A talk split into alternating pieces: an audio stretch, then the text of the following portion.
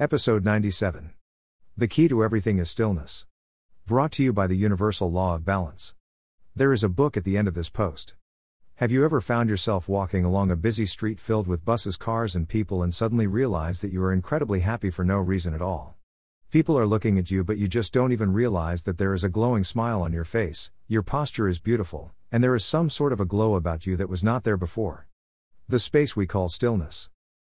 Throughout time, mystics have ventured to the mountains to find stillness. Each one of them has eventually returned from the mountains into the reality of life to become either a teacher or a life coach. Whatever they do, they cannot stay in the mountains.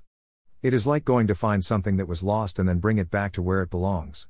This thing that mistakes go looking for, and sometimes ordinary people who become life coaches, is stillness. To teach something that was found by going to the mountains and sitting high above the ground in a rarefied atmosphere and therefore was achieved for free without instruction book becomes a life journey. It is the equivalent to knowing how to make a cake, and then having to reverse engineer what was in that cake in order to help other people make the same cake. But that doesn't stop us trying. The challenge is that when we use a single word such as stillness, everybody applies their lens to it and gives it their own meaning, and therefore they already create a cake which may completely not be the same thing as we are trying to share. In the case of stillness, many people think that it is about sitting in the garden, legs crossed and eyes closed, and daydreaming or meditating in some form of out of body experience. But it is far, far from this. My neighbor is a very famous and highly awarded stage performer. She is absolutely amazing and my very close friend. From time to time, I would coach her through her life challenges, and in that coaching process, that amazingness would be gone. She would be in those coaching sessions such a human being that had very little stillness. From time to time, I got tickets to her shows and I would go and see her perform a one woman, two hour stand up performance and hold an audience mesmerized as she morphed through 20 or 30 characters on stage. And there she would have absolute stillness. I have another friend who I occasionally coach who is an aerobatic pilot who also coaches athletes in sports psychology, especially those in the Olympic shooting and archery team. When we meet for a coffee as friends, there is very little stillness in him, but when I meet him in a coaching environment and he is coaching somebody, Stillness surrounds him and fills the entire forest where he is coaching. So stillness seems to be a switch.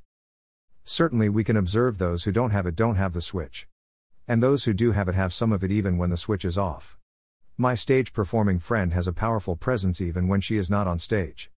My coaching aerobatics pilot friend has a powerful presence even when he is not flying or coaching athletes. And so it becomes obvious that when you learn the art of stillness, it somehow impacts your entire DNA.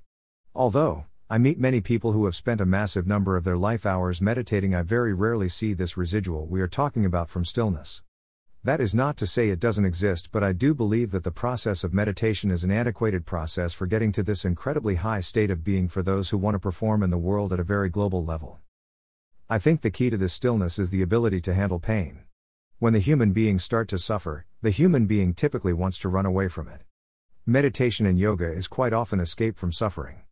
And when we try to escape from something, we simply run straight into it. Stillness is the ability to sit in the suffering without reacting.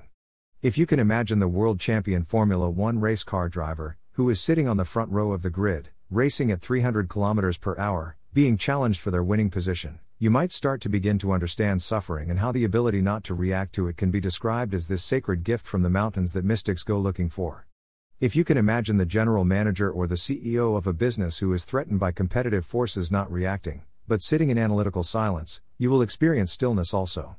And, as in the case of my stage performing friend, if you can imagine dancing in front of thousands of people while you sing and act, and having to do the same stage act for nearly nine months six times a week, and keep your energy fully present throughout the whole performance, you will see the training ground for stillness. Stillness Report Chris Walker. Download.